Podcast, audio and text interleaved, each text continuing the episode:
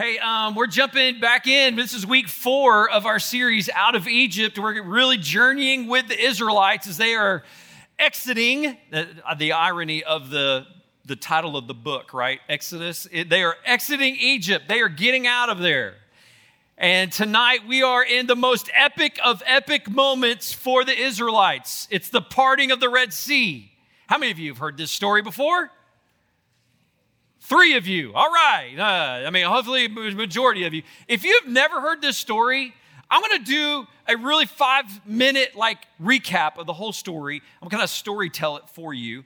And then we're going to jump in. And there are four truths that I want us to understand about this passage that I think is going to be really, really cool. There are so many different applications of this story, but this man over here needs a what, what do you need? We need a talk sheet, you need a pencil. You need, you need something to write with, these people over here. Um, we got you. Come on. Uh, and so uh, I'm going to give you a little brief story on what is going on in the life of the Israelites as they are out of Egypt. They are leaving Egypt. And this is the moment when they cross the Red Sea and they're saying bye bye to Egypt and see you later, bye. Um, pretty cool. So, Exodus 13 and 14 is where we're going to be tonight. And so, here we go. You ready? Uh, I'm going to start at, at basically verse 10 and 12. So, as you see the Israelites, they have been let go. Pharaoh has finally relented and said, Go, take everything. You could take everything. And the Egyptians or the Egyptians are literally giving the Israelites their stuff. Like, you could just take it and go, just get out of here. Uh, all these plagues, all these things that are going on, y'all, y'all just, y'all, you have to go. And so, guess what? Moses, and this is after the big Passover moment when all the firstborn die in Egypt.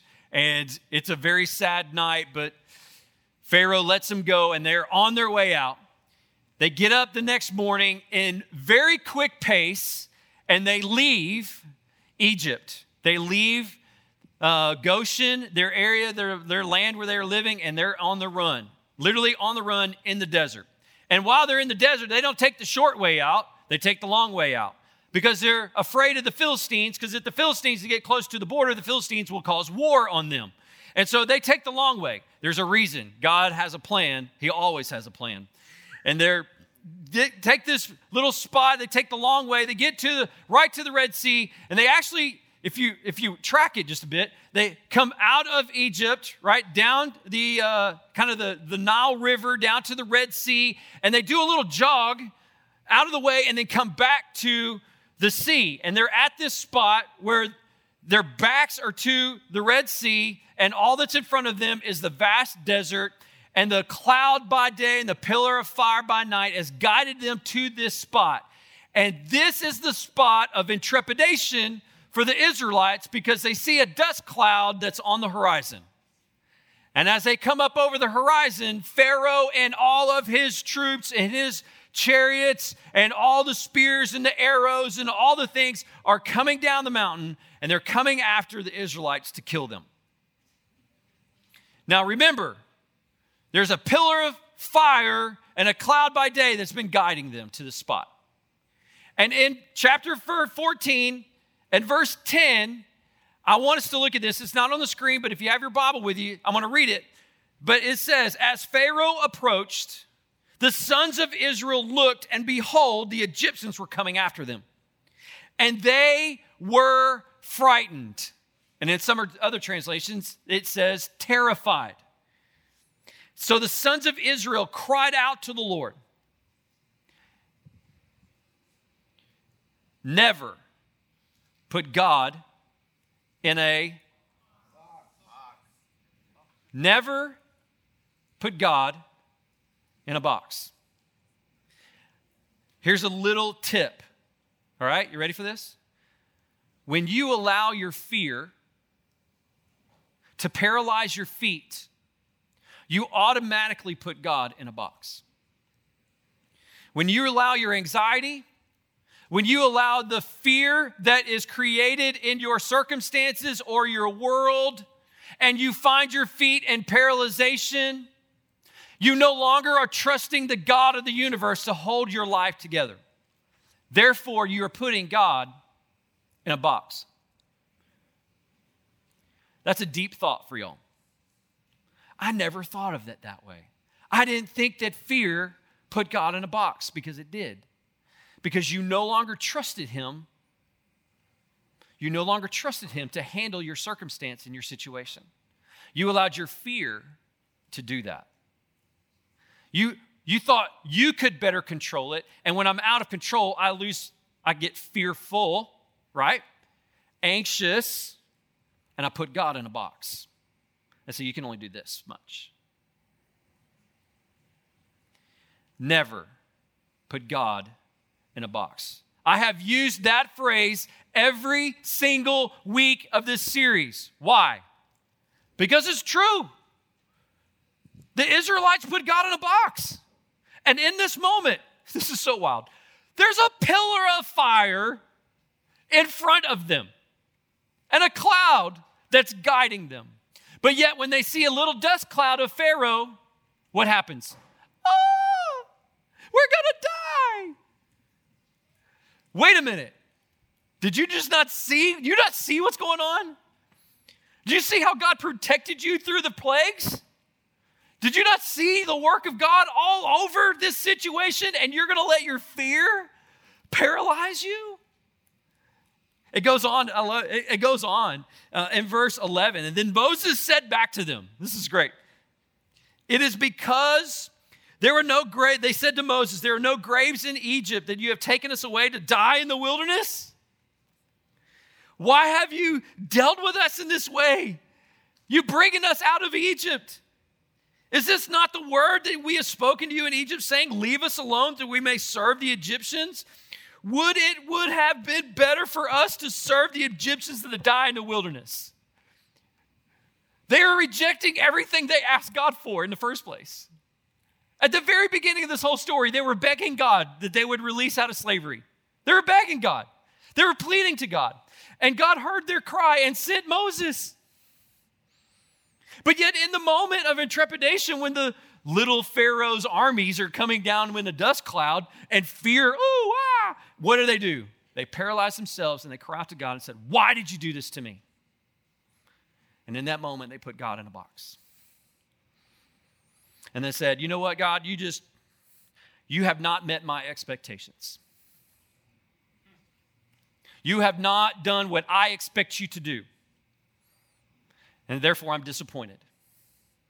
And I don't believe. Y'all, we do that every day, don't we? We do exactly what the Israelites do every day. There's going to be a moment, some of us in our day, where fear comes in and we start writing the story of what we believe should be happening, and it doesn't. And therefore, we sit back and we look at God and we put our face, fists up to God and said, Why? Why did you do this to me? Why are you holding it back? We're doing exactly what the Israelites did in this moment. We are the Israelites. Y'all, we are the Israelites. And I believe it about this culture. There's more fear and anxiety in this culture than ever before in times past. At least it's more revealed. At least it's more talked about. You guys talk about mental health more in this generation than my generation, that's for sure. And many of you are dealing with that. You're dealing with fear, you're dealing with anxiety, and you're finding yourself in this paralyzed fear where you cannot move. And you are the Israelites. And there are so many different applications to this to this story that I picked this one on purpose. And I hope that tonight, the encouragement that I'm fixing to give you, as you dealing with your fear and your anxiety, and you see what the Israelites did and how they responded to what God did for them, I pray that you will hear some truth tonight, at least something, that will cause your faith needle to move just a little bit. You know what I'm talking about, that, right? Your faith needle needs to move just a little bit more. And so here the Israelites are stuck against the water, seeing a great army coming down after them. And Moses, in verse 13 and 14, says one of the greatest phrases ever. And I think every one of us need to highlight this, underline it, circle it in your Bible, whatever you do, put your little yellow highlighter on your app. Verses 13 and 14. But Moses said to the people, Do not fear. Stand by and see the salvation of the Lord, which he will perform for you today. For the Egyptians whom you have seen today, you will never see them again. This is my favorite part. This is my favorite line. This is my favorite line. You ready? The Lord will fight for you. You only got to keep silent. Do not fear. Let me fight for you. Keep silent. If you're struggling with fear and anxiety in your life, let the truth of God's word right there, let it sit right there. And now is the time for you to make a decision whether you're going to believe God's truth or you're going to reject God's truth. Never put God in a box. Please, never do it. So the Israelites, backs against the wall, literally, or backs against the water. And then all of a sudden, God goes to work. He goes to work. And that's the big story, the big point that I want all of us to understand is that God is always, always at work and always, always has a plan. When you don't think He does, AKA the Israelites, He always does. He, even with your life, He always is at work and He always has a plan. And if you read Scripture in the totality of it all, you see the work and the plan of God as He's redeeming creation and redeeming the sin in our world all the way to Revelation 21. And you could see that He always, always has a plan. And He's always at work. Four things. Ready? Here we go. Number one, we need to first recognize the work of God. Recognize the work of God. No longer should you have your head in the sand. No longer should you be sitting idly by, but look around. In the middle of your fear, in the middle of your anxiety, in the middle of the paralyzation of your heart and your mind, look up. Look up and look around and see the work of God. Recognize the work of God around you. He's always at work and He always has a plan. And what He's going to do is always going to be good. Always going to be good. It may not be what you think, but I think it should be what He thinks. If He's the one that's got it all together, don't you think He should be the one telling us what to do and when to do it and how to do it? That's, that's an amen right there, right? But we got to look up and to see what God's doing. We got to look up and look around and recognize the work of God on your heart and your life. Sit in the presence of God and just let Him speak to you. Let Him just be there for you in the middle of your loneliness, in the middle of your depression, in the middle of all those things that you may be dealing with. Recognize that He's always at work, He's always got a plan. Verses 19 and 20, it says, Then the angel of God who had been going before the camp of Israel moved and went behind them and the pow- and the pillar of cloud moved from where the, before them and stood behind them. So it came between the camp of, e- of Egypt and the camp of Israel. And there was a cloud during the darkness but yet this is so amazing gave light at night. Therefore the one did no one approached all uh, the all, uh, the other all night in other words, they, there was a roadblock between the Egyptians and the, and the Israelites. There's this roadblock, and this roadblock was pretty miraculous because it was dark on one side of the cloud, but it was light on the other side of the cloud. If you cannot see the work of God, if you're Israelite in that moment, if you can't see the work of God, you are blind. Literally, that's crazy. And here's what I love it was so obvious it was so obvious to the Israelites. And guys, when we look up, when we look up from our fear and our anxiety and our depression, and we look up, we will see the work of God every single time. You'll recognize it, you'll see it. I promise. Especially for the believers in the room. Especially for the believers in the room. He loves you, cares for you, desires to be in a relationship with you. Number two, we recognize the work of God. Next, we need to allow the work of God in our lives. Verse 14 the Lord will fight for you while you keep what? Silent. We need to allow Him to do the work. So the Israelites could, are helpless. Egyptians, Red Sea. What do I do? I can't swim. So I got to do, God's got to do something, right? I'm done. Like I, I cannot, in my own effort, I can't fight these guys, and I'm sure not an Olympic swimmer. Plus, I'm, I'm afraid of what's under the water, right? There might be some big fish that's going to eat me or something, you know? Um, you, you might have some fear about swimming. You know, I'm sure some Israelites weren't the greatest swimmers, and they looked at that and went, Ain't no way I'm going there. And so they're stuck. So the only thing they can do, the only thing they can do, is allow the God of the universe to do what only He is good at doing. And He is there to save them, He's there to protect them, and He's going to do a work that's going to blow their mind. And so we need to, and, and the application for us is that we need to allow God to fix our problem. Allow Him to do it. Open your heart, open your mind to the reality of what would happen if I fully surrendered my situation to Him and let Him handle it. And allow Him to do the work in my life instead of me.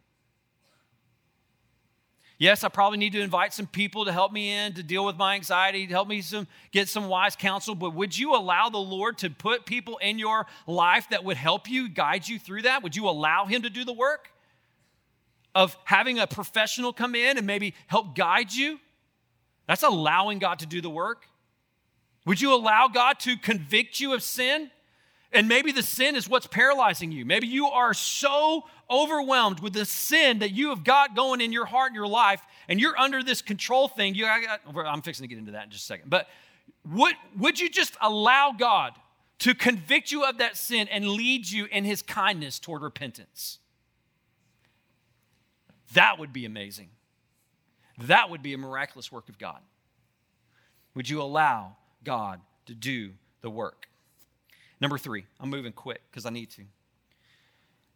Trust the work of God. We recognize it, we allow Him to do what only He's good at doing, and then we trust Him to do it. All of them were paralyzed in fear, but Moses, Moses was not paralyzed in fear. Moses, the great leader he was in the moment, literally heard all the gripes and complaints and says, You need to keep quiet and let God do the work. And Moses turns around and opens his staff and his arms to the big Red Sea that's right behind him. And says, Today is the day of salvation for his people. And then the seas part. And I love it because when the seas parted, they had to trust it. They had to trust it. Can you imagine stepping onto a seabed, right? That has no water in it anymore. Huge walls of water on either side of you. You have to trust it, right? You have to trust it.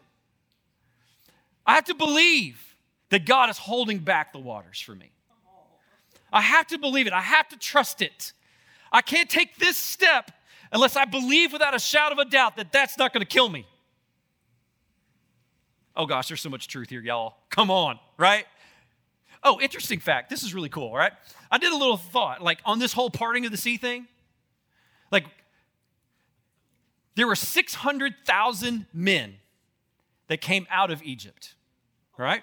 600,000 men. You could read that in Exodus 12. 600,000 men. That's just the men. That's a lot of people. Guess what the population of Memphis is? 650,000. Okay, so that's how many men. I'm just kind of putting it in perspective for you. The whole city of Memphis, okay? Whole city of Memphis, 600,000 just men. I did a little bit of math. If every one of those men had one wife and two kids, which is average. But here's the thing if you read through scripture, you read through the story, the Israelites liked having babies. Okay? I, I talked about that in week one, right? How the midwives tried to stop, a, you know, they, Pharaoh tried to kill, all, and I said, no, they were just populating the earth, and that's what they were doing. So I just went on the, on the, on the low side. So a family of four. If you do the math, that's 2.4 million people. That's 200, 2.4 million people standing at the Red Sea, hemmed in by Pharaoh's army. Okay? 2.4 million people. I did a little bit more math. I was like, this has got to be really amazing. That doesn't include their livestock. Okay? That doesn't include like the, the Egyptian plunder, right? That they got. So there's carts and there's animals and there's goats and there's cattle and the sheep and the, you know, the little baby ducks. I'm probably, I don't know. Uh, so they got everybody. 2.4 million. Some scholars say it's up over three, but I went with the conservative side, 2.4. Here's the thing I was like, I wonder how long it took the Israelites to go across the sea. You ever wonder about that? If it took 2.4 million people, how long would it take for them to get across the Red Sea? How wide would have to be? I just did a little bit more math. If 2.4 million people were shoulder to shoulder, right? Shoulder to shoulder, 30 deep. Okay?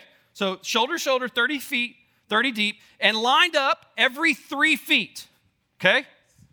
So 30 people shoulder to shoulder, which is about maybe, I don't know, probably, yeah, it would be that whole row. There's about 30 chairs there.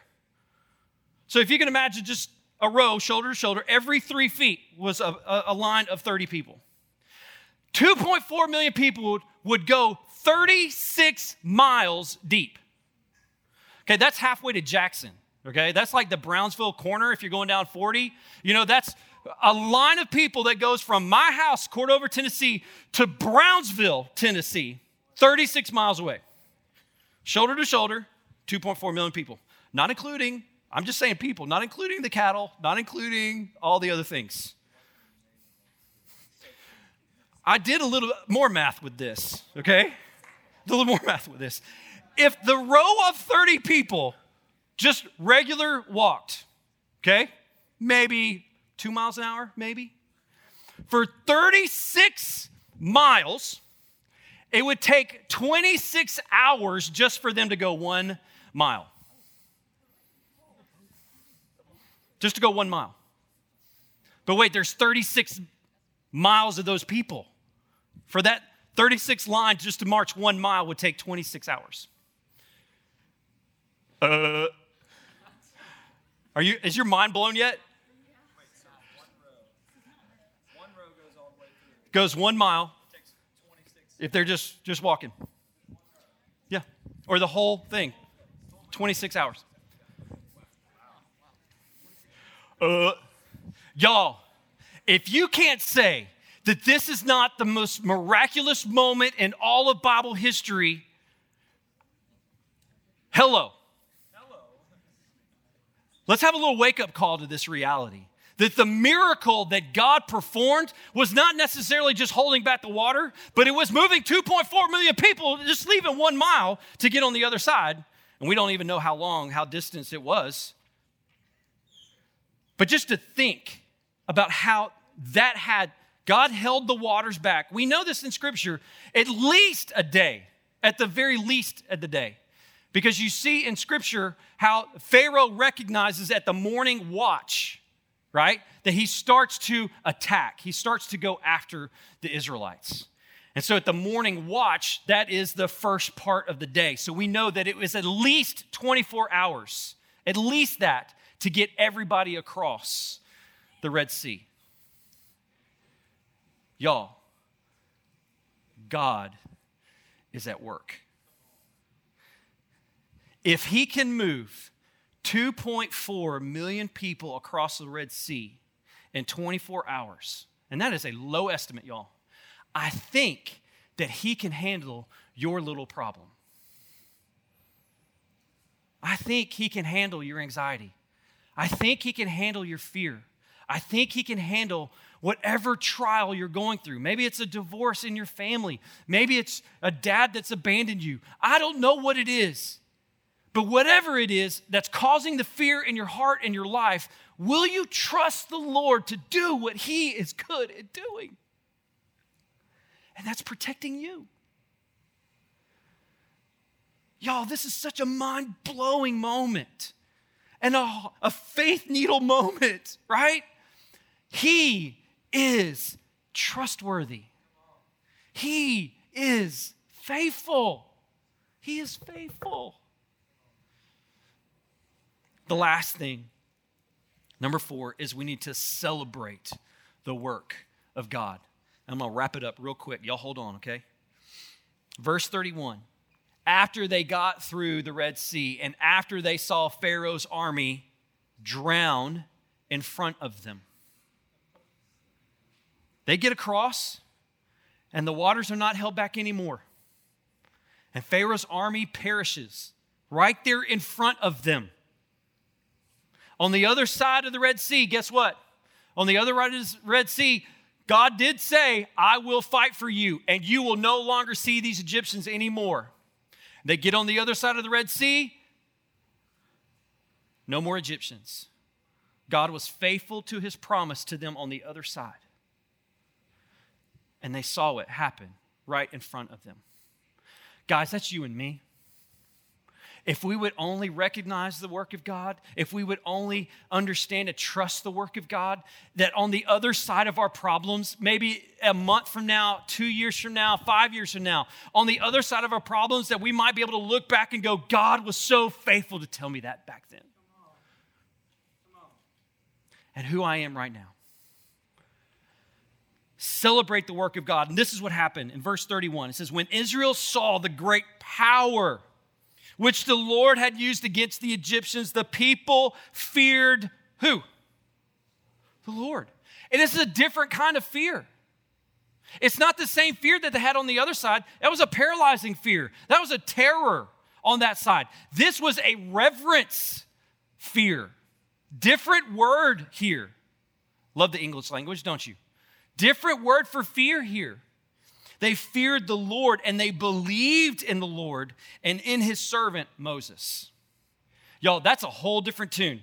And if you read in chapter 15, they write this incredible song of praise to God for what he had done. They erupted in praise and they saw the work of God for the first, like with their own eyes.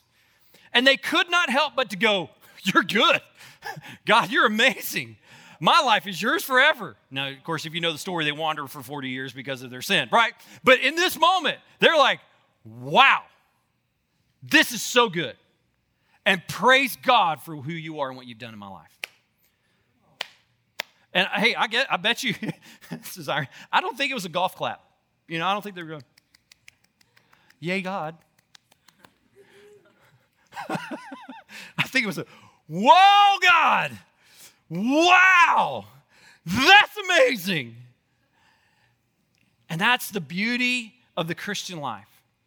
The beauty of the Christian life is the joy that we have is not an external joy. The joy that we have is an internal joy, a peace of knowing that He's got this and I can walk by faith each and every day. Even in the midst of the wall of water that's all around me, thinking to crash, I can find joy and peace in knowing that you got this. And I'm trusting you, Lord. My faith is in you, God.